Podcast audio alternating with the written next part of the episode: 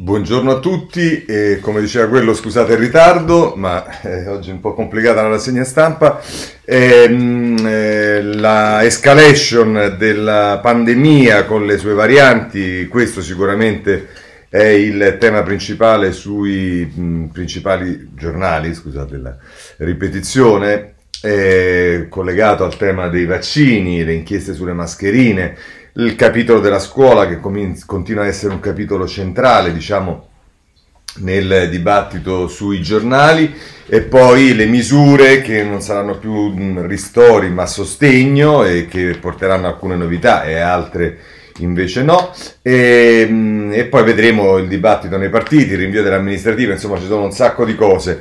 Ehm, Mezza va verso il rosso, così apre il Corriere della Sera e poi nelle pagine seguenti, la 2 e la 3, con eh, Fabrizio Caccia, pagina 2, Covid, oltre 20.000 contagi, l'allarme delle regioni, aumentati anche i decessi, sono 347, il record di contagi a Brescia, almeno mezza Italia verso il rosso. Bonaccini dice le varianti, un nuovo virus. E nel taglio basso però Margherita De Bach intervista invece Richeldi, Richeldi del CTS che eh, dà qualche speranza in più perché dice i divieti stanno funzionando, ora azzeriamo le vittime per renderli più sopportabili. E mm, Richeldi si dichiara anche non favorevole alla dose unica per i vaccini e qui ricominciamo con quelli che dicono che invece la, la, la dose unica è la soluzione e invece chi dice che non è la soluzione e vabbè e siamo abituati ormai alle opinioni assai diverse tra gli esperti, gli scienziati, i tecnici, chiamateli come volete. Ora, Monica Guerzoni nel retroscena di eh, pagina 3 insieme a Fiorenza Sarzanini ci dicono che il governo fissa la soglia critica Già in arrivo nuove restrizioni, un'Italia sempre più arancione, sempre più rossa, è la grande paura del governo e del Presidente del Consiglio davanti a un bollettino che sfonda la soglia dei 20.000 contagiati, torna a registrare un alto numero di ricoverati e di morti e vede il tasso di positività al virus salire al 5-8% con Lombardia, Campania ed Emilia Romagna che da sole contano la metà dei casi. Come in tutta Europa, anche in Italia la capacità di trasmissione della variante inglese allarma gli scienziati e interroga il governo. E si dice che nelle riunioni riservate di martedì a Palazzo Chigi, prima della conferenza stampa di Speranza Gelmini, il Premier Mario Draghi, i tecnici e i ministri competenti al lavoro per studiare il piano con le misure di contenimento hanno condiviso la preoccupazione che il Paese possa presto tornare al picco dei 40.000 casi raggiunto in autunno con la differenza che adesso siamo in piena campagna vaccinale e che la variante inglese colpisce i giovanissimi e i bambini. Insomma, questo è quello che ci dice il eh, Corriere della Sera. Ehm, eh, se volete sulla, ehm, eh, su tutti i giornali c'è un po' la, la stessa cosa e, ehm, eh, e quindi ehm, direi che ehm, eh, che questo, scusate mi sto eh, segnando una cosa, ecco che questo è il quadro che ci troviamo di fronte. Allora su questo si apre il capitolo vaccini e qui le cose sono diciamo un po', eh, andiamo a vedere anche più giornali, tanto invece quelle notizie sono notizie che trovate su tutti i giornali. Sui vaccini, cominciamo dal Corriere della Sera che con Alessandro Trocino ci dice che Draghi sente von der Leyen ora accelerare sui vaccini. Nel colloquio con la Presidente UE anche il Recovery Plan, il Premier ha chiesto solidarietà nella gestione dei migranti. E poi Marco Galluzzo nel retroscena ci dice che nella telefonata di mezz'ora la sinergia tra Italia e Unione Europea, una rete industriale europea per puntare all'autonomia, le pressioni sulle case farmaceutiche per le eh, conseguenze. Oh, eh, vedrete che il tema Europa e il fatto che anche, eh, come sapete, l'abbiamo detto ieri, in Europa c'è già chi si stacca per trovare vaccini eh, o per produrne addirittura, l'Austria eh, insieme ad Israele. E, mh, si pone il problema anche dell'Italia che vedete riaffiora dopo le riunioni che ci sono state con il ministro Giorgetti. Ma intanto guardiamo Margherita De Bacca e Lorenzo Salvia perché ci fanno una fotografia a pagina 6 del Corriere della Sera sulla situazione nelle diverse regioni e dice il governo alle regioni serve un criterio comune per distribuire le dosi. Ok alla, alla somministrazione singola, ma solo per i guariti, verso la rimozione del limite di età per AstraZeneca. E ci dice che eh, in Lombardia ci sarà un algoritmo a stabilire chi ha la priorità per l'iniezione. Insomma, c'è confusione eh, nel, perché non c'è una eh, dire, una uniformità di criteri nelle regioni. Del tema vaccini si occupa in prima pagina la Repubblica, vaccini, regioni in ritardo, tocca la protezione civile, vedremo, poi c'è anche ci sono anche delle interviste su questo, ma eh, Michele Bocci e Alberto D'Algeni a pagina 2, patto sui vaccini italiani, produzione al via tra 4-8 mesi, nuovo incontro tra Giorgetti e Farmindustria, individuate le imprese che potrebbero lavorare con le multinazionali, Draghi sente von der Leyen pressing sulle case farmaceutiche per il rispetto dei contratti e si informa sull'antidoto russo. Eh, mh, cosa fa Salvini? Salvini attacca l'Unione Europea e ce lo dice Carmelo Lopapa, Salvini attacca lui e spinge lo Sputnik insieme a Bonaccini. Ma eh, se volete sapere qual è il piano del nuovo commissario per i vaccini, Figliuolo è Tommaso Ciriaco che ce ne parla. Il piano di Figliuolo, una task force aiuterà le regioni più lente. L'obiettivo è eliminare la disparità.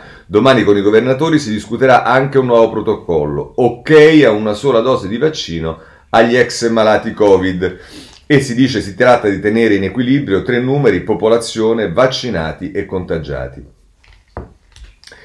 Vedremo eh, anche lo sviluppo. Vi segnalo sulla Repubblica, pagina 4, un'intervista al CEO dell'industria farmaceutica USA Johnson Johnson, che è Gorski, che dice vaccino per tutti in America ora è possibile, il più efficace il nostro. Beh vabbè, insomma è chiaro che all'oste se gli chiedi il vino più buono dice che è il suo. È il, corrispondente da... Um, eh, New York, eh, Federico Rampini, che lo intervista e trovate la pagina, la, l'intervista a pagina 4 eh, della Repubblica. Andiamo avanti perché eh, sui vaccini ci sono diverse cose. Il giornale, giornale a pagina 8 ehm, e 9 Scendiamo subito, eccolo qua, la sfida del governo, 2 miliardi ai vaccini e produzione in Italia e sulla cura Sputnik, asse Bonaccini-Salvini. Nel DL, sostegno, nel DL sostegno è previsto il coinvolgimento di medici e farmacisti per le somministrazioni. Tra aprile e giugno saranno consegnate più di 20 milioni di dose, altri 4 sbloccati dall'AIFA e si punta all'autosufficienza dell'Italia. Mi sembra il, il titolo che eh, sintetizza cioè il sommario che sintetizza meglio tutto quello di cui si parla sui vaccini. E, mm, e, poi Enza, questo era Fabrizio De Feo, mentre a pagina 9 Enza Kuzmai ci dice che il siero russo piace ad EMA, via da oggi alla revisione e poi il viaggio a Mosca. Dati molto promettenti. L'autorità dell'Unione Europea inizia la rolling review, studi preliminari giudicati ottimi alla copertura e convince la tecnologia del doppio vettore. Per Bruxelles può essere un nuovo schiaffo. E vabbè, questo è quello che eh, ci dice eh, il giornale, che poi eh, nella pagina 10 eh, dice il piano Draghi sui vaccini, aiutare le regioni in affanno. Vabbè, questo è quello che ci dice il giornale. Andiamo ancora libero, perché libero vi ricordate che Libero era molto critico ieri nei confronti del governo Draghi via dicendo, insomma, come se la canta Libero e, e, diciamo, ed è contento.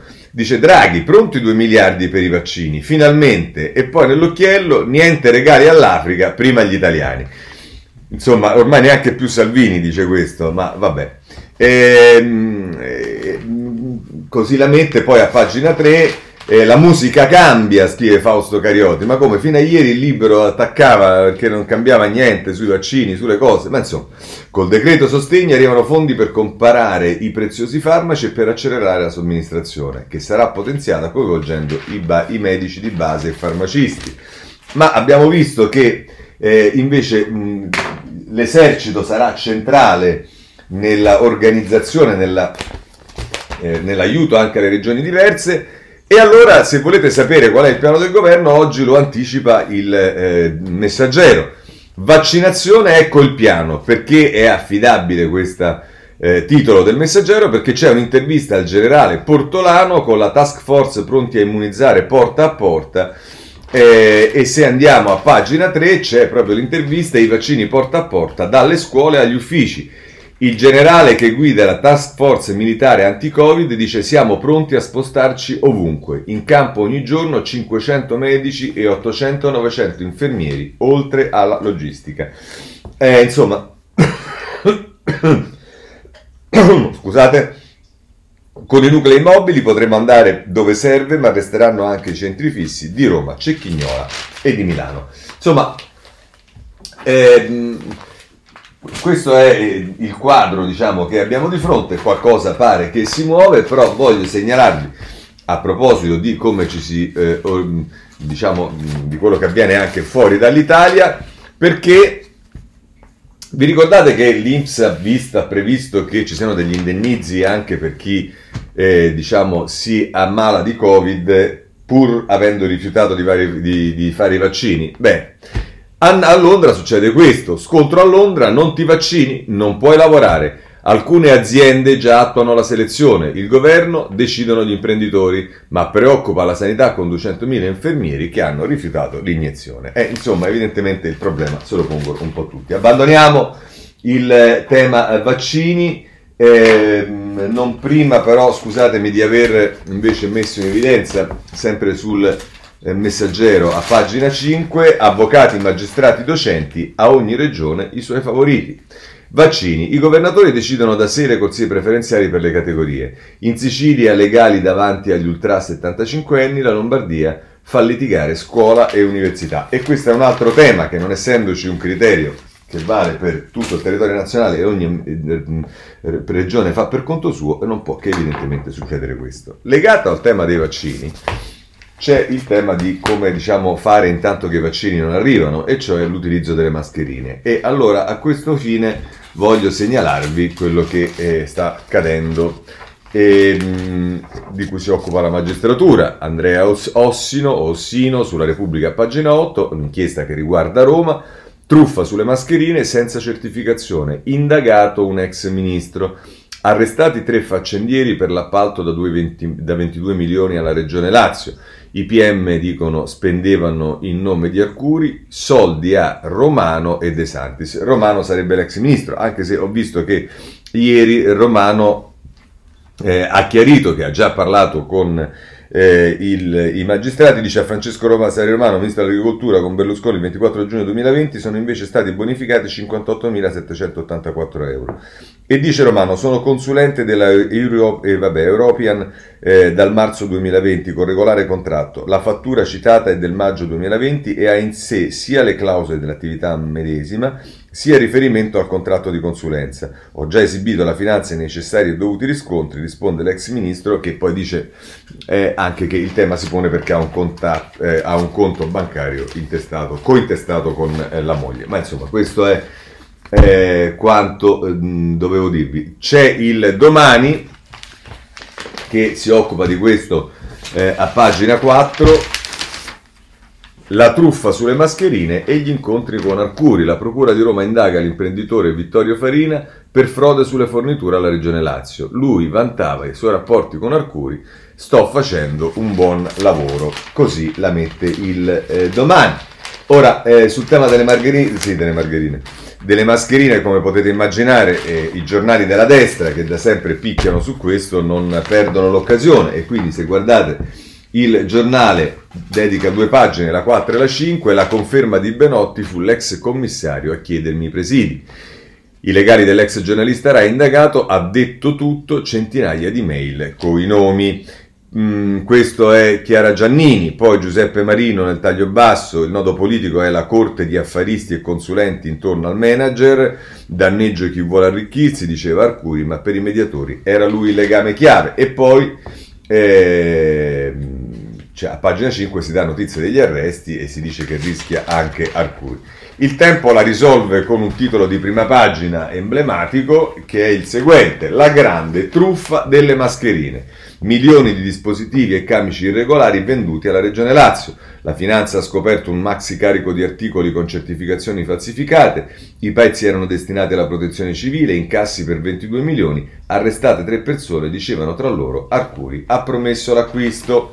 Va bene, questo è il caso Mascherine e Arcuri e lo possiamo chiudere qui. Veniamo al capitolo scuola, che è un capitolo delicatissimo, l'abbiamo visto ieri, è un capitolo che sta dentro ovviamente tutte le cose di cui abbiamo parlato, ma a, alle, al quale i giornali danno giustamente un'evidenza maggiore. Allora, il Corriere della Sera con Gianna Fregonara, a pagina 8, i tormenti della scuola sulle possibili chiusure, è un passo indietro. Ieri, tra l'altro, il Corriere della Sera pubblicava una bella lettera di una studentessa di 16 anni del Tasso e dice da lunedì due studenti su tre potrebbero fare lezione da casa, la petizione con 20.000 firme e le mail di protesta al ministro Bianchi. E qui poi ci sono le, testimonianze di studenti, Federica di Milano, Michele di Roma e Giovanna eh, da Napoli, questo sul Corriere della Sera.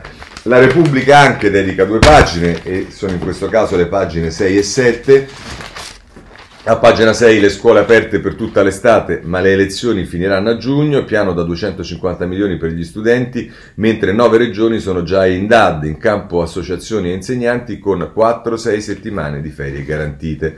E l'obiettivo, dice Corrado Zunino, è offrire occasioni di socialità e recupero delle competenze. Bianchi dice apriremo una scuola nuova che non lascia indietro nessuno. E poi dal Covid allo sport e dai laboratori di scrittura alle uscite all'aperto e anche corsi di recupero con l'aiuto degli studenti più grandi. E insomma, ehm, tra l'altro invece Anaïs Genori, che è corrispondente da Parigi, dice stop a bar, teatri e musei per non chiudere le aule, il modello della Francia, che è esattamente l'opposto di quello che accade in Italia e che viene contestato come avete visto, da eh, non poche persone. Solo 41 giorni persi contro i 93 dell'Italia, la difesa dell'istruzione è una priorità dichiarata. Questo è quello che eh, ci dice il, la Repubblica. Abbiamo anche la stampa, perché sicuramente sono tutti i tre giornali principali che si occupano di questo, la stampa addirittura lo fa eh, nelle... Ehm, eh, nelle pagine 2 e 3 con un richiamo in prima pagina perché c'è un'intervista al ministro Bianchi. Bianchi DAD anche dopo il Covid, questo è il titolo della stampa, e allora vediamo che eh, mh, scuola, tre studenti su quattro restano a casa, lo stop più duro dal lockdown di un anno fa, scrive Grazia Lungo a pagina 2, da lunedì raddoppiano i ragazzi in DAD, 6 milioni, Movimento 5 Stelle pericoloso passo indietro, Salvini ok se lo dice il CTS, e qui ci sono le posizioni di eh, Maria Stella Gelmini, che è la ministra per gli affari regionali e esponente di Forza Italia, che dice abbiamo provato a tenere aperte le scuole dove possibile, sono un servizio essenziale per i ragazzi e le famiglie. Poi c'è Teresa Bellanova, che è vice ministra delle infrastrutture, che dice non si possono tenere a casa gli studenti quando si garantisce l'apertura dei negozi. E poi Ilenia Lucaselli di Fratelli d'Italia, che dice il governo annuncia risorse per i congedi parentali, ma rischia di non tutelare chi svolge lavori sottopagati. E insomma, ehm, se volete l'intervista a eh, Bianchi la trovate con eh, Flavia Amabile a pagina 3 della stampa. La variante ci ha costretti a chiudere, la DAD resterà anche dopo il Covid. La, il ministro dice che la pandemia ha esasperato i problemi, è l'occasione per intervenire. Eh, forse era anche un po' prima l'occasione per intervenire, ma insomma. E tra l'altro dice Prima chiedevo lezioni in presenza e da ministro decido per la DAD, nessuna contraddizione. La scorsa estate la situazione era diversa, la variante inglese è pericolosa e dobbiamo tutelare i bambini. E poi dice per gli alunni il tema non è il recupero di ore ma di contenuti, serve un ponte verso l'anno prossimo. Eh, questo è quello che eh, scrive eh, la stampa, eh, sintetizzando l'intervista di e Bianchi che tra l'altro dice saranno le regioni a decidere in caso di contagi superiori a 250 ogni 100.000 abitanti. Questo sulla stampa. Poi eh, da segnalare ancora sul messaggero un'intervista alla ministra Bonetti, eh, la troviamo a pagina 6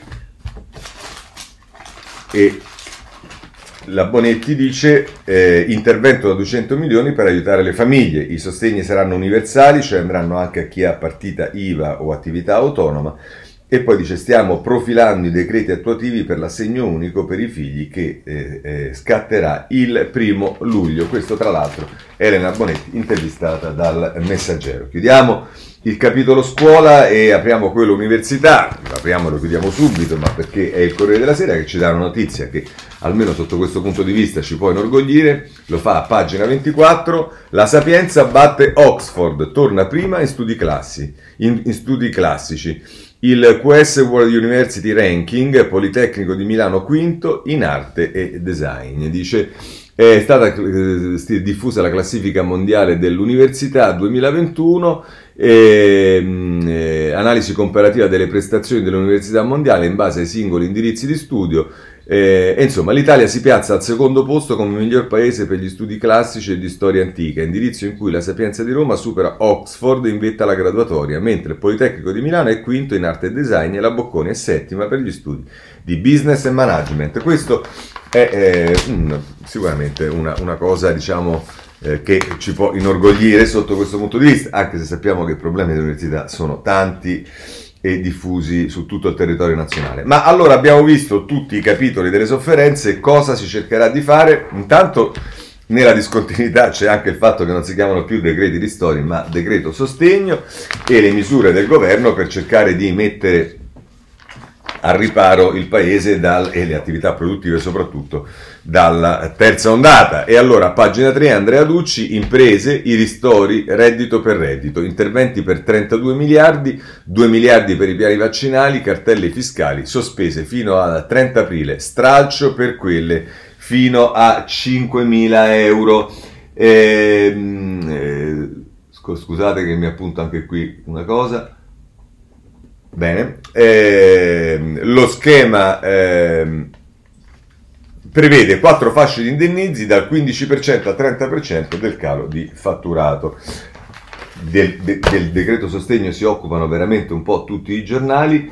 Vediamo la Repubblica, pagina 11.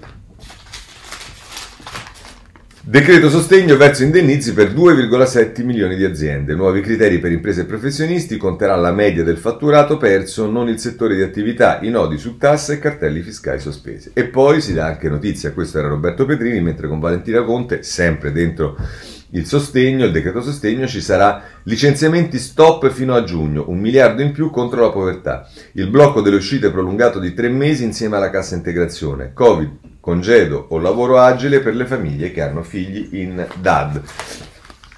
Così la mette ehm, eh, Repubblica, anche la stampa, vediamo perché si occupa di questo anche la stampa, pagina 6.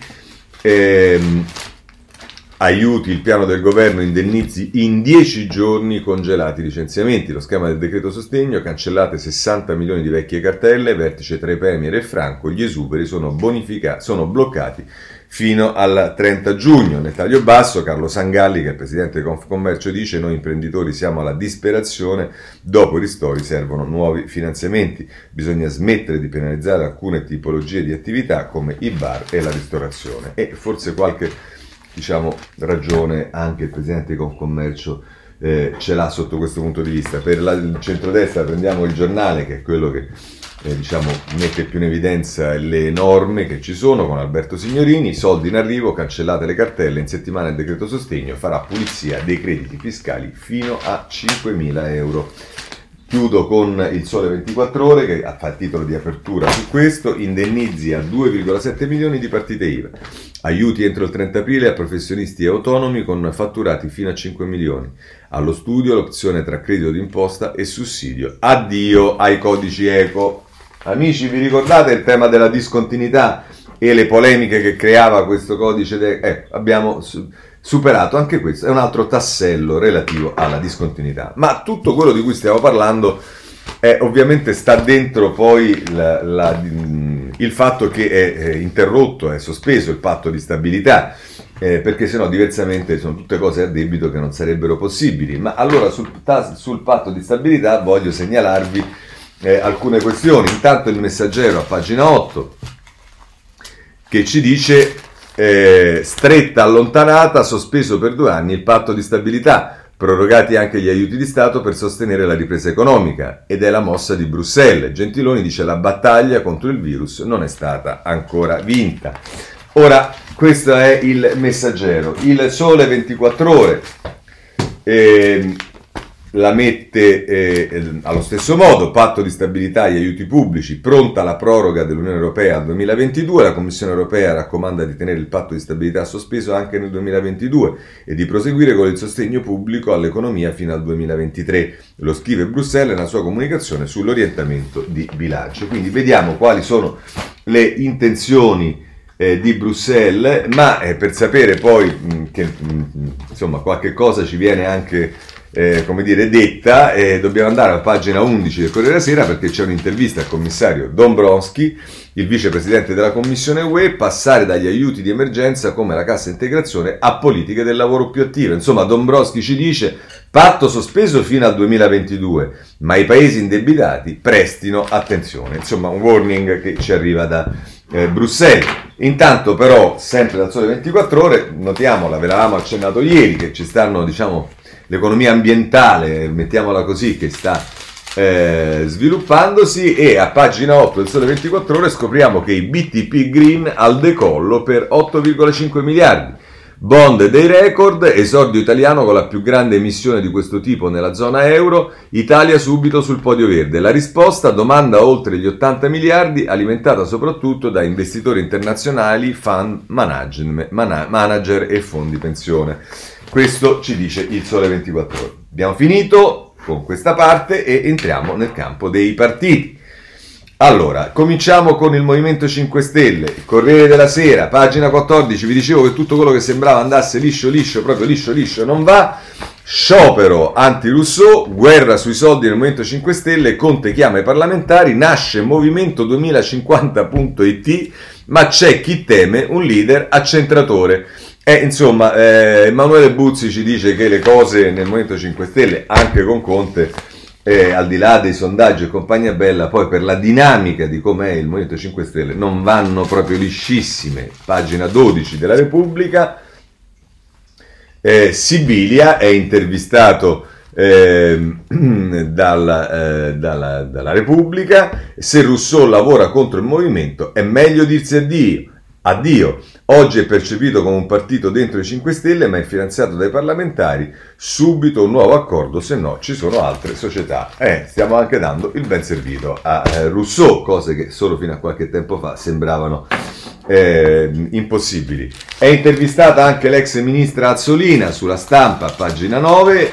Eh, la stampa, pagina 8, eh, a, a pagina eh, 9, scusate, eh, in, con Federico Capurzo, intervista a Lazzolina, che dice il Movimento 5 Stelle non isoli Conte, Rousseau deve cambiare, l'ex ministra dell'istruzione e deputata grillina, non dobbiamo fare come con Di Maio, l'ex premier non va lasciato solo. Ecco, questo è, mi pare, una sintesi di quello che accade nel Movimento 5 Stelle e ci sta un po' più di cose per quel che riguarda invece il PD. Intanto la stampa, pagina 9. Zingaretti accerchiato, ora rilancia, basta attacchi tra noi. Serve lealtà ai suoi fedelissimi contro di lui. Castagnetti vicino al colle. Il congresso sulla leadership è più vicino.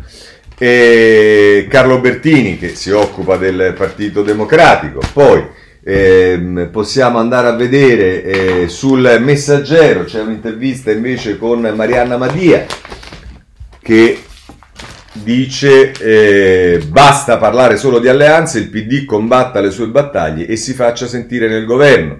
Eh, tra l'altro dice sulla scuola in nome dell'equilibrio siamo arrivati a difendere Azzolina che non ha fatto niente. Ecco qua, e, eh, a posteriori però quantomeno alcune cose, eh, vi ricordate quando Italia Viva sosteneva che la del ministro Azzolina.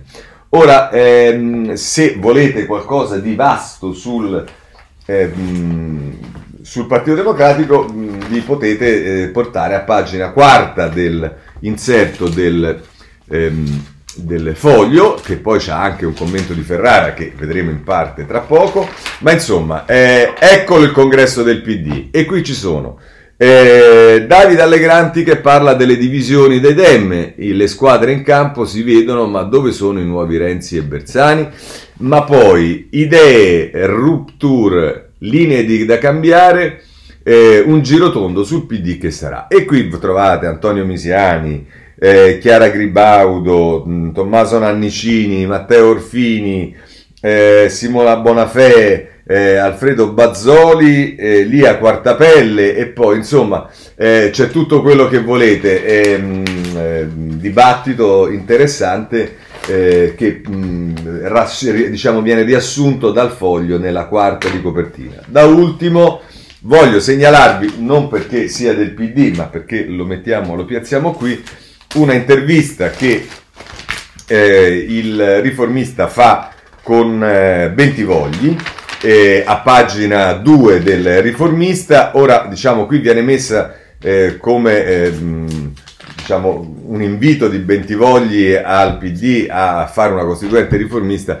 ehm, perché una costituente riformista è questa la carta che resta al PD, anche se Bentivogli non dice esattamente la stessa cosa, cioè Bentivogli scrive la politica in realtà non perisce, perché qualcuno dice che la cosa di Draghi è la morte della politica, muore nel discorso pubblico quando si parla di caratteri, di gossip, quando sparisce ogni passione civile a muovere i progetti umani collegati alla politica. I partiti attuali vanno completamente ripensati, quelli personali non hanno profondità e prospettiva. Incarnare in un leader che i sondaggi assegnano come popolare aiuta a eh, accorciare il ciclo di vita di quel partito quelli tradizionali dovrebbero ripensarsi radicalmente. Grillo è stato costretto al solito show, stavolta vestito da astronauta, per fare notizia nell'incoronazione di Conte al leader del Movimento 5 Stelle. Operazione che fa chiarezza dentro quel movimento e che però dovrebbe farla anche dentro il Partito Democratico.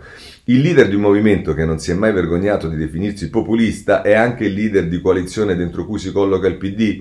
Un leader di partito può essere credibilmente un federatore? Nessuna vergogna, ma va detto con chiarezza. Da sinistra la salameria di argomentazioni per cui c'è un populismo democratico o buono o che servono i 5 Stelle per ricongiungere la sinistra democratica al popolo è pazzesca.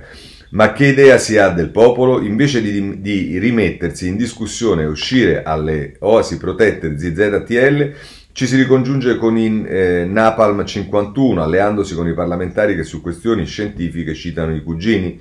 L'errore più grande, tra gli altri, del governo Conte è stato non trattare gli italiani da adulti. Ogni recidiva è doppiamente colpevole. L'istituzionalizzazione di un partito non avviene parlando come gli altri partiti e manifestando analoghe più spiccate capacità spartitorie di incarichi di governo, sottogoverno e partecipate.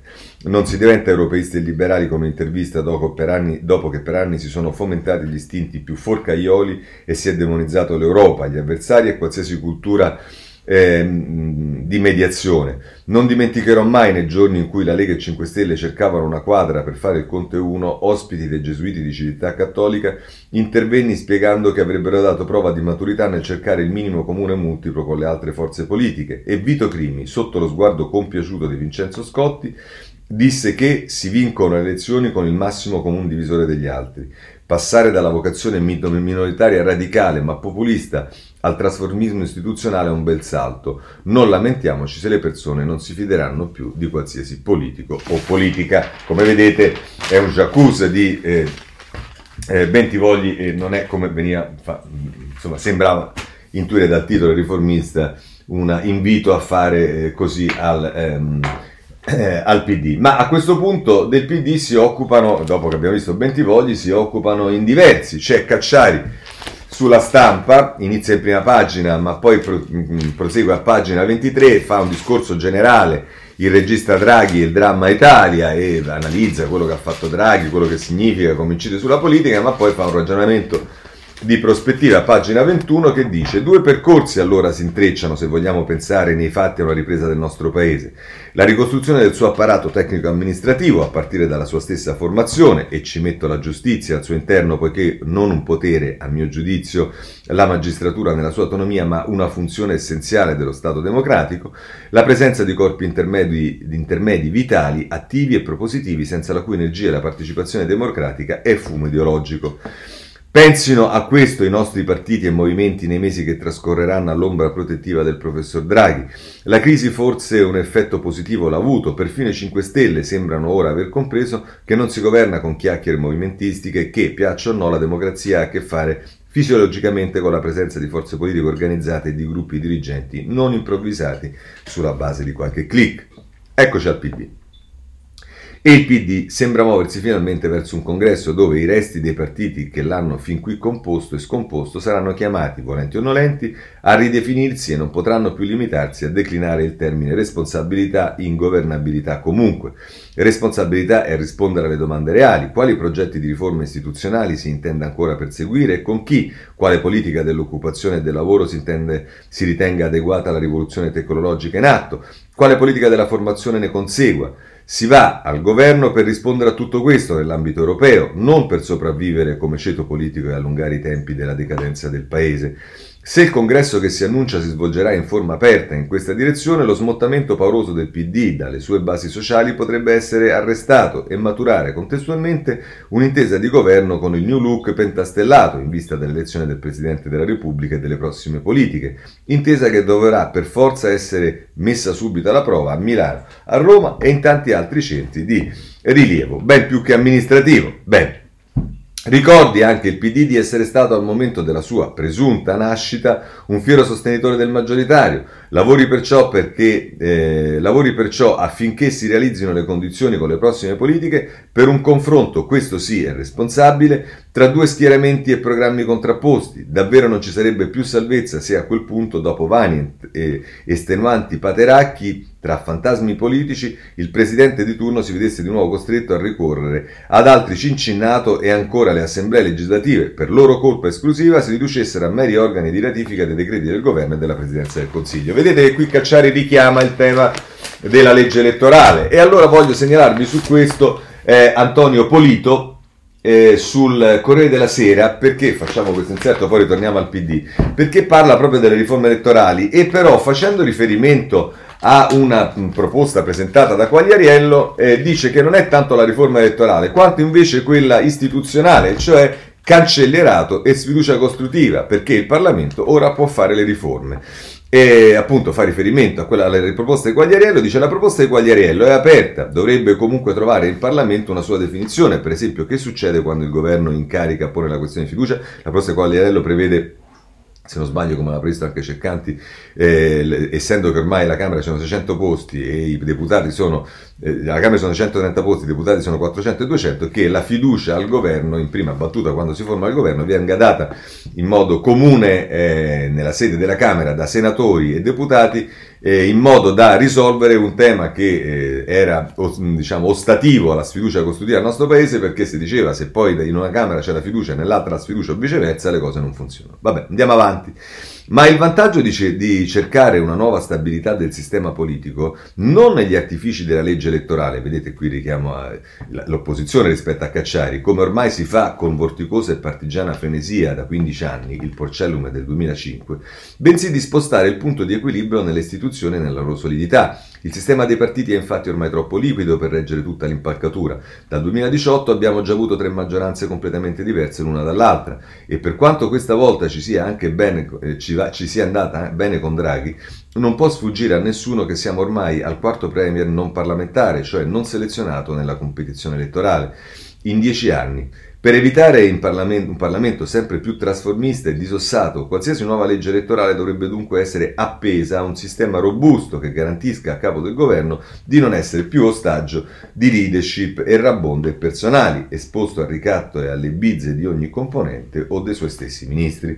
Sappiamo tutti che le riforme costituzionali non si mangiano e il Paese è giustamente concentrato su altre urgenze, né danno la felicità, nel senso che anche la più perfetta trama è esposta alla qualità degli uomini che saranno chiamati a interpretarla.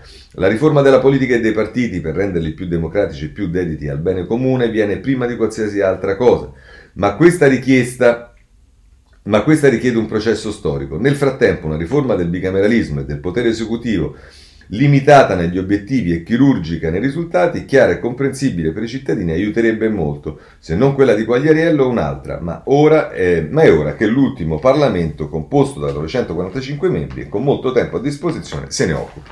Molto umilmente e nel mio piccolo, se io ho presentato una proposta formale su questo, vedremo che cosa succede. Ma vi dicevo che del partito, torniamo al Partito Democratico, questo era un inserto, si occupa anche eh, Ferrara sul foglio in prima pagina dice PD che fare? La nuova stagione passa da una scelta.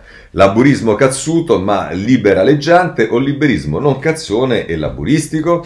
E insomma ehm, richiama Kundari infatti Kundari osserva mh, fa, riferimento a, a, a, alle considerazioni che ha fatto Kundari sul Partito Democratico osserva, e non senza ragioni, che se ti identifichi con un federatore dei progressisti come il Visconte, se la tua identità è appannata e dedita alle alleanze come fossero cocaina, se per giunta ti ritrovi nello stesso ministero dell'infiltrato ex truce, il senatore Salvini, la raccolta del consenso, ma potrebbe rivelarsi ardua, almeno secondo i migliori istituti demoscopici. Che fare dunque? Non lo so. Cambiare linguaggio ma salvaguardando certe isti- eh, istanze di silenziosa e non ciarliera serietà del Presidente del Lazio e del Ministro della Cultura e degli altri colleghi e compagni. Può darsi che aiuti, rilanciarsi come aggregazione amalgama non riuscito, reimbarcando le personalità di una lunga storia e di variegata presenza e influenza. Chissà, tentare una nuova analisi della società italiana e del suo popolo, oltre che dell'Europa, per rispolverare un laburismo cazzuto ma liberaleggiante, o un liberalismo non cazzone e laburistico, un liberal-socialismo coi denti, non sonnacchioso, nobile, ma anche sporco il giusto, ricollegandosi con il meglio del sindacato e della cultura dell'Economist? Sono problemi. Non so come li risolverà il PD, spero che se la cavi. Non vorrei che finisse con più Europa e azione. Italia Viva al 40%, la destra oltre il 50% e il PD meno 1 sul 9%. Se però, se però, fosse nell'interesse del governo di Stato e di mercato, se tutti, ma proprio tutti, si dichiarassero allievi del compianto Federico Caffè e se il risultato fosse Draghi forever, magari nel doppio ruolo di capo dello Stato e Presidente del Consiglio, cosa non da escludere a priori, sia fatta la volontà di Dio. Così eh, la mette eh, Ferrara. Voglio eh, segnalarvi sempre sul foglio un Andreas Version non male oggi a proposito del dibattito sul tema delle donne, il ruolo delle donne, e la mette così. Una vice segretaria del PD, donna, bel problema. Saggezza vorrebbe due anni di riflessione e scelta chiara nel 2023. Al congresso. Difficile, troppo fermento. Cecilia Delia, conferenza delle donne, e Titti di Salvo, base riformista, vogliono doppia segreteria, un uomo e una donna come i verdi tedeschi. Giuditta Pini vuole una vice segretaria, però vicaria. Monica Cirinà cambia strada e chiede una capogruppo donna, ma in Parlamento. Laura Boldrini, una donna e un uomo a rotazione. Alessia Rotta, la vice segretaria, sì, ma della minoranza. Alcune vorrebbero Deborah Serracchiani, alcune altre Alessia Morani. Chissà chi, chissà come, chissà quando, capace che se Draghi si rompe le balle ci piazza un sergente maggiore della divisione Ariete. Così Andreas Version sul, eh, sul foglio in prima eh, pagina. Segnalo una cosa che ieri mi era, l'avevo appuntata e mi è sfuggita, ma ne recuperiamo oggi perché la eh, collega Muroni eh, decide di staccarsi da eh, Leu e ehm, eh, quindi uscire dal gruppo di Leu e eh, provare a rifondare il movimento ambientalista. Ce lo dice sul domani a pagina 3 eh, Federico Cotugno sta- la start-up dei Verdi per riam- eh, riempire il vuoto ecologico dei partiti, un piccolo movimento parlamentare vuole occupare lo spazio dell'ambientalismo politico all'ombra della transizione ecologica promossa da Draghi. PD e 5 Stelle hanno ridotto la causa a puro slogan, un movimento alla ricerca di credibilità e qui c'è appunto Russella Moroni che è ex presidente del Ambiente che era stata candidata e va bene, lo stesso tema lo troviamo anche sul riformista eh, a pagina 17 a pagina 7, scusate, eh, un'intervista di eh, Claudia Fusani alla Muroni, nel Conte 2 un litigio continuo, ora punto sui verdi. L'ex presidente di Lega Ambiente, eletta alla Camera con l'EU, dà vita a un nuovo gruppo. Non vogliamo essere un altro partito in Parlamento, ma un avamposto per quelle associazioni che si occupano di ambiente. E facciamo tanti auguri alla Muroni perché sicuramente di eh, qualcuno che si occupi in modo anche diverso di ambiente eh, non sarà un caso che poi il Partito dei Verdi, a differenza della Germania, della Francia, e dell'Olanda e di altri partiti, di altri paesi, non ha mai sbocciato e perché probabilmente un certo massimalismo anche di approccio ha condizionato tutto. Beh, parlare di Italia Via oggi purtroppo bisogna parlare di Renzi e delle pallottole che gli sono state inviate. Diciamo così, i giornali, ad eccezione del Corriere della Sera, con Giuseppe Alberto Falci eh, dà spazio a pagina 17 alla notizia, busta con Bossola a Renzi, lui avanti, il politico indirizzato agli uffici, il plico indirizzato agli uffici del Senato, la solidarietà del mondo politico, Italia Viva dice c'è un clima di odio.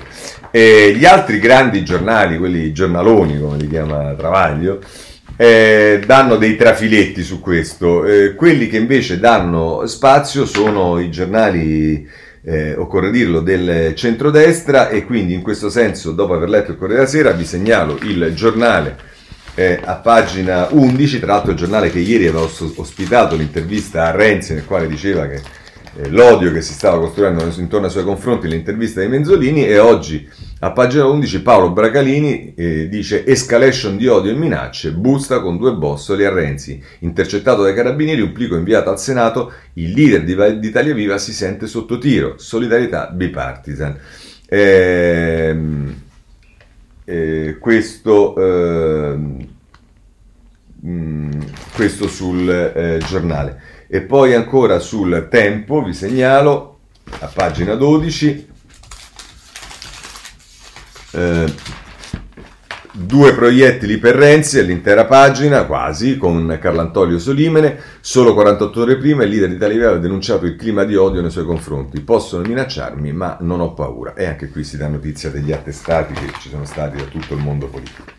Bene, questo per quanto, anzi male, per quanto riguarda Renzi. Chiudiamo, per quanto riguarda la Lega, eh, vi segnalo un... Ehm, la prima pagina del domani, il mistero del processo sparito al ministro leghista Caravaglia. Dal 2016 la Procura della Corte dei Conti contesta all'ex assessore della Lombardia di aver contribuito a un danno erariale tra i 2 e i 13 milioni in un'operazione in conflitto di interessi. E l'incipit dell'articolo è un'istruttoria amministrativa durata ben 5 anni, senza che sia possibile capire se abbia portato a un processo o a un'archiviazione. Un appello penale che giace nelle cancellerie da ben oltre un anno. La legge sarà uguale per tutti, ma per qualcuno è più lenta e lo scorrere del tempo senza l'esercizio dell'azione giurisdizionale avvicina la prescrizione.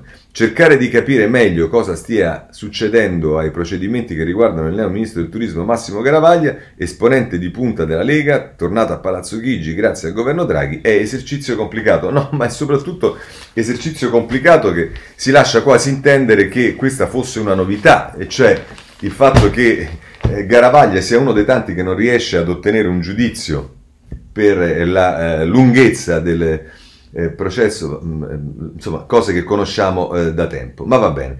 A proposito della Lega, voglio segnalarvi sulla Repubblica Folli che a pagina 27 eh, fa il punto della Lega, cioè il, il, PD, il PPE e la Lega in mezzo al guado e dice così Folli, è poco convincente l'equazione che recita all'incirca, siccome Orban esce dal PPE, Partito Popolare Europeo, allora Salvini entra nel PPE. E dice soprattutto riguardo alla parte di Salvini entra nel PPE, la seconda parte dell'equazione strada sgombra per le confluenze di Salvini nel PPE è invece tutta da verificare, mentre dice è sicura la cosa che eh, Orban se n'è andato. E qui dice, qui le ipotesi sono due. La prima è che Weber, il capogruppo del PPE, abbia fatto in modo che Orban se ne andasse perché intende rimodellare l'immagine del gruppo in vista della sua candidatura tra meno di un anno alla presidenza del Parlamento dell'Unione, ambizione per la quale ha bisogno del voto dei socialisti. In tal caso avrebbe poco senso disfarsi degli 11 ungheresi per aprire le porte ai 28 leghisti ugualmente marcati a destra.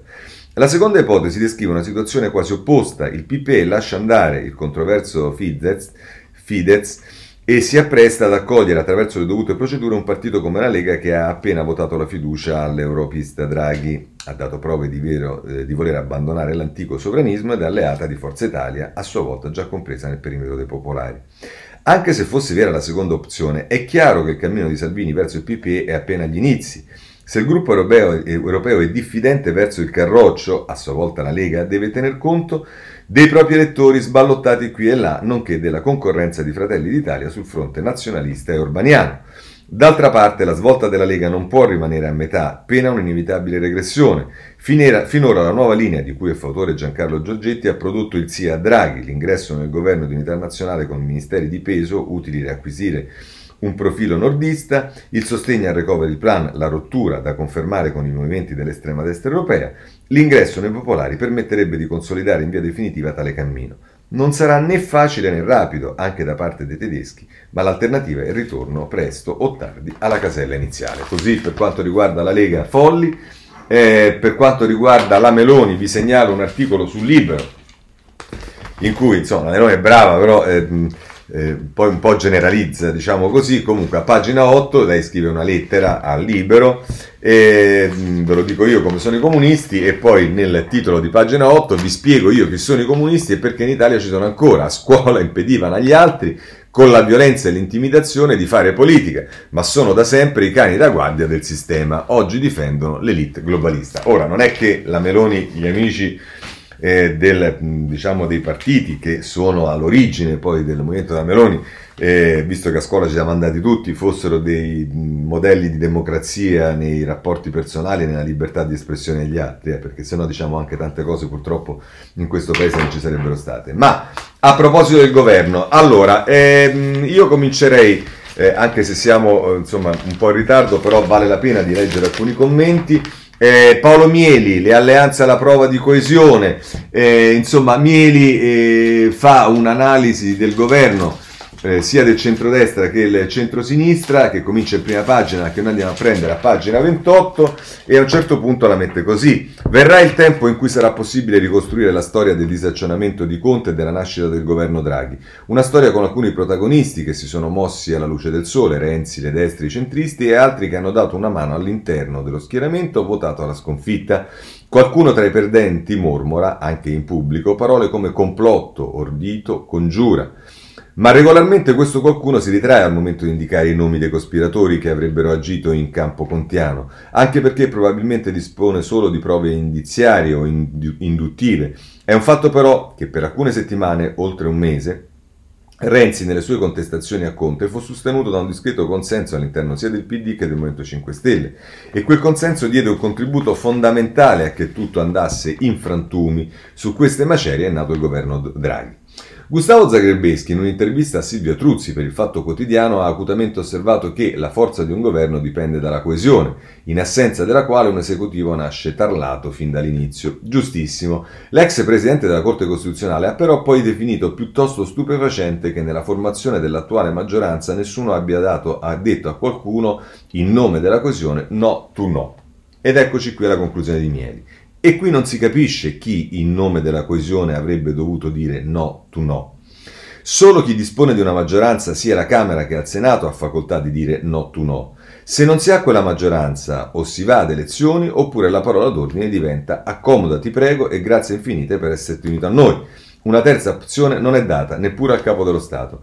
Dopodiché adesso c'è tutto il tempo per trovare a destra, a centro e a sinistra la coesione di cui saggiamente parla Zagrebeschi e per sottoporlo quando sarà al giudizio degli elettori così da farsi da loro assegnare un insieme di parlamentari congruo a governare il paese. In questo modo, sulla base di un congruo numero di deputati e senatori conquistato nelle urne, si potrà dire a quelli del fronte avverso no tu no o in assenza di consenso, coesione, sentirselo dire. Questo eh, Mieli sul Corriere della Sera. E invece Galli sulla Repubblica ci parla dello Stato che fa politica. Sorpresa, lo Stato torna a fare politica.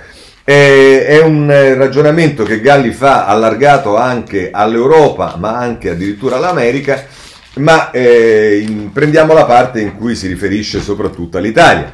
È in atto un rafforzamento della politica, o quantomeno una sempre più forte consapevolezza della necessità della politica, non tanto della politica dei partiti che hanno le loro dinamiche, le loro difficoltà e i loro tempi, ma della politica intesa come capacità di indirizzo e di organizzazione su un territorio specifico. Una politica che si rivela essere quella dello Stato. È questo infatti che si propone come lo spazio politico determinante. Sono le gravi difficoltà incontrate dalla Commissione di Bruxelles nel riperire i vaccini e nel, nel far rispettare i contratti con Big Pharma, a far sì che lo Stato sia sul punto di dover riprendere l'iniziativa. Dall'Austria alla Danimarca si profila la tendenza a fare da soli, sull'esempio degli Stati Uniti, degli stati non appartenenti alla UE come il Regno Unito e Israele, solo per rimanere in ambito non troppo remoti. A livello interno, poi, per quanto riguarda l'Italia, la nuova linea è quella della uniformazione delle politiche opera dello Stato e del superamento della tendenza delle regioni ad andare in ordine sparso. Permane, come ovvio, l'attenzione alle esigenze locali, ma l'obiettivo è chiaramente la maggiore efficienza nella somministrazione dei vaccini e nella centralizzazione del sistema informatico. Il nuovo protagonismo dello Stato, di cui è simbolo il ruolo che le forze armate assumono a livello logistico, nasce dall'esigenza di affrontare il doppio problema di reperire i vaccini e di utilizzare secondo criteri ragionevoli. Un compito sempre più pressante che fa emergere la missione originaria dello Stato, la salvezza delle vite dei cittadini, un compito che in questo momento potrebbe perfino essere prevalente su quello di garantire la ripresa economica e di favorire l'agognato ritorno alla normalità.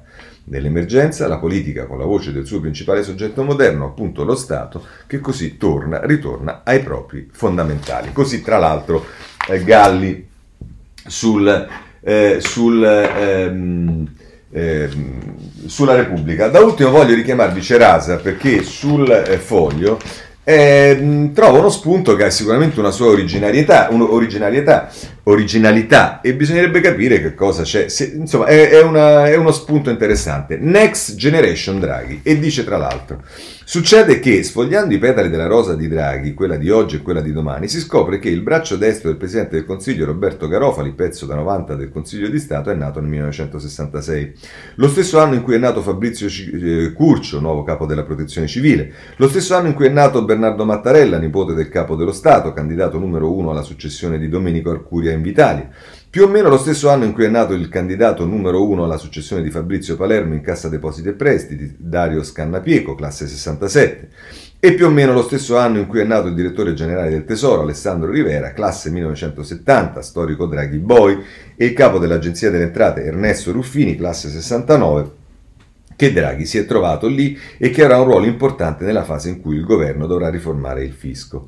Sempre negli anni 60 sono nati il nuovo commissario all'emergenza Covid, generale Francesco Paolo Figliuolo, classe 61, il sottosegretario con delega ai servizi segreti Franco Gabrielli, classe 60, l'uomo scelto per guidare l'unità emissione del MEF per coordinare il recovery plan Carmine Di Nuzzo, classe 61, proveniente dalla ragioneria dello Stato, la donna individuata per andare a guidare il demanio, ovvero Alessandra Del Verme, classe 61, attuale pezzo da 90 della ragioneria di Stato, mentre qualche anno prima siamo sempre lì, è nato un altro predestinato come Fabio Panetta, classe 59, diventato candidato numero uno alla successione di Ignazio Visco alla guida di Banca Italia e nel 2024. Sono nomi che forse diranno poco e più, ma sono nomi cruciali da appuntarsi per mettere a fuoco un processo di rinnovamento che Draghi sta cercando di promuovere all'interno delle istituzioni, provando a fare il contrario di ciò che tenteranno di fare diversi suoi predecessori, trasformare il deep state non in un, in, in un nemico da abbattere a tutti i costi, ma in un alleato da utilizzare per provare a trasformare l'Italia.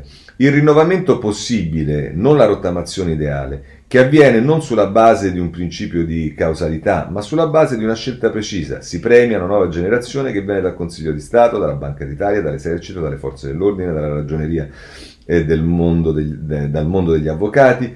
Si sceglie di scommettere su una generazione diversa da, da quelle rappresentate da un ex prefetto come Gianni De Gennaro, classe 48, da un consigliere di Stato come Filippo Padroni Griffi, classe 55, i governi possono cambiare, i politici possono cambiare, le maggioranze possono cambiare, i premier possono cambiare, ma se l'Italia riuscirà a coltivare una D-generation capace di diventare all'interno delle istituzioni una sorta di Google Translate dell'agenda Draghi, nei prossimi anni il nostro paese avrà qualche ragione in più per osservare il futuro con meno pessimismo e un po' più di fiducia. Così la mette Cerasa sul foglio.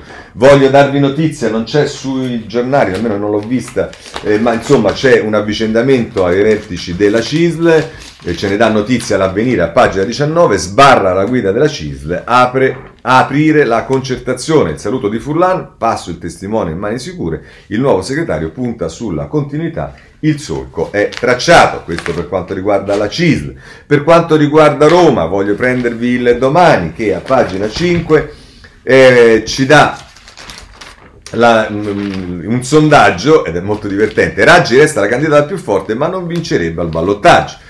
E allora qui si dice, hanno fatto delle domande, se arrivassero al ballottaggio, si dice tra Virginia Raggi e Gualtieri, vincerebbe Gualtieri con il 36% rispetto alla Raggi, il 30% non andrà a votare il 35%. Tra Gualtieri e Calenda vincerebbe Gualtieri col 30%, Calenda al 28%, non risponderebbe il 42%. Tra Gualtieri e Abodi vincerebbe Gualtieri col 40%, il 29% per Abodi, non andrebbe a votare il 31%. Que- diciamo, nelle prime tre casi in cui c'è Gualtieri, guarda caso, Gualtieri vince sempre, anche magari se di un soffio come su Calenda. Poi che succede? Se c'è la Raggi contro Calenda, vince Calenda col 38 rispetto al 31, il 31 non va a votare. Se c'è la Raggi contro Abodi, vince la Raggi su Abodi col 34 e la Raggi al 30 e il 36 non va a votare. Tra Abodi e Calenda vince Calenda col 39 contro Abodi al 27 e la Raggi non, e che non vanno a votare il 34%. Insomma, eh, che ci sia anche qualche sondaggio, diciamo, taroccato, se vogliamo dire così, lo sappiamo tutti ehm, quando poi scopriamo che l'istituto che fa il sondaggio è l'istituto IZI, ecco, diciamo che eh, possiamo fermarci qui. Ma vabbè, insomma, questa è la situazione di Roma. Mentre invece ci sarà il rinvio delle amministrative, ormai pare questo abbastanza evidente, ce lo dice il Corriere della Sera a pagina 15, ma ce lo dicono un po' tutti i giornali, da Roma a Milano vota ottobre verso il rinvio delle eh, amministrative. Eh, invece non eh, si rinvia le, le, le, elezioni del CDA della RAI, eh, Repubblica pagina 13, eh, ci dice si apre il dossier RAI, pressing di PD e Lega, subito i nuovi vertici. Eh, venendo alla giustizia, voglio segnalarvi sulla stampa una intervista al eh, neo sottosegretario Francesco Paolo Sisto a pagina 8 che dice buona fede è il passato ma sulla prescrizione possiamo dialogare e vedremo eh, che cosa ehm, effettivamente eh, accadrà. Questo dialogo bisogna prevederlo perché sulla prescrizione bisogna intervenire.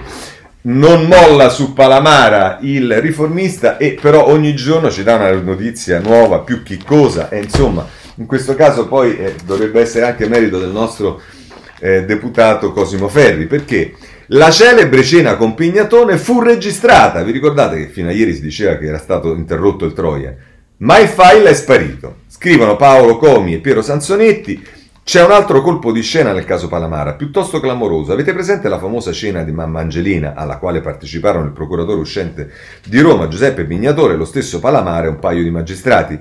Si discusse, non si sa in quali termini, della successione a Pignatone. Probabilmente si scelse il nome del successore, però però, sebbene Palamara avesse con sé il cellulare col Trojan, di questa cena non si sa nulla perché, per errore, il Trojan fu spento dai finanzieri del Gico. Così si è detto finora. Beh, non è vero.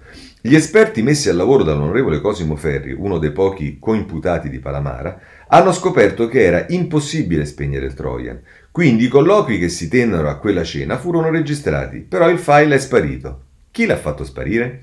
Difficile immaginare che la magistratura lo accerterà, perché in questa vicenda la magistratura non ama andare molto a fondo. La Procura Generale della Cassazione ha già assolto preventivamente tutti, e allora c'è una sola persona che ha il potere di intervenire, la ministra Cartabia. Così eh, sul riformista. Eh, sul riformista voglio sempre darvi in, in, informazione con un articolo che inizia in prima pagina di Aldo Torchiaro, la Corte europea basta spionaggio sui telefoni. Il battito totale di una farfalla in Estonia provoca un terremoto a Roma e in tutti i palazzi di giustizia italiani la notizia è clamorosa. La custodia dei verbali di intercettazione telefonica e di dati è da oggi in poi vietata in tutti i casi di reato lieve, quando la gravità sia esclusa. La sentenza emanata ieri dalla Corte europea di giustizia fonte primaria del diritto, può rimettere in discussione migliaia di procedimenti in corso anche da noi. Tutto nasce da un ricorrente estone accusato di appropriazione indebita e uso fraudolento di una carta di credito, un episodio minore. Al reo si sarebbe arrivati nel suo paese dopo aver rintracciato notizia del reato tra i verbali di intercettazioni rimasti depositati per anni. Troppo a lungo, aveva sostenuto la sua difesa. Beh, anche questo vediamo, magari sarà questo che muoverà anche un intervento sul tema delle intercettazioni. Eh, voglio darvi alcune cose, la, le, sempre in termini di giustizia, ma insomma, gli insulti alla Segre, il Corriere della Sera, a pagina 23, ci dice che eh, la ehm, magistratura ha ehm, aperto un'indagine, ci sono quattro indagati, eh, perquisiti i due autori dei post a sfondo razziale più forti, la senatrice Leoni da Tastiera, chi fa cattiverie si fa male. Poi sulla Maria Ionio invece alla Repubblica, pagina 18, eh, che eh, Mare Ionio chieste, chiese 270.000 euro carte, le carte dei PM sulla nave dei migranti, abbiamo visto ieri sul riformista che loro danno una versione diversa. E per quanto riguarda, per rimanere in tema di immigrazione, voglio segnarvi il titolo di apertura dell'Avverine, emersione sommersa, rilasciati meno di 1500 permessi di soggiorno su 207.000 domande di sanatoria accettate e questo è quello che eh, ci dice eh, il, l'avvenire. Poi per quanto riguarda questioni...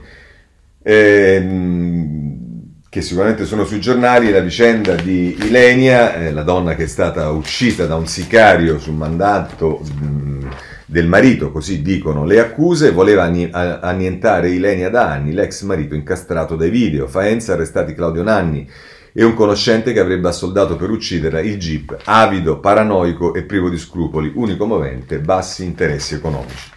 E, mh, segnalo invece sul domani eh, un articolo del eh, a pagina eh, 5 dell'avvocato Fra Fabio Anselmo, l'orrore del sessismo social contro la famiglia Cucchi. Stazzoccola che ha messo al mondo uno spacciatore di merda, questo è il commento passato pubblicamente da un imprenditore dal profilo noto sotto una fotografia che riprendeva Ilaria Cucchi in un letto d'ospedale.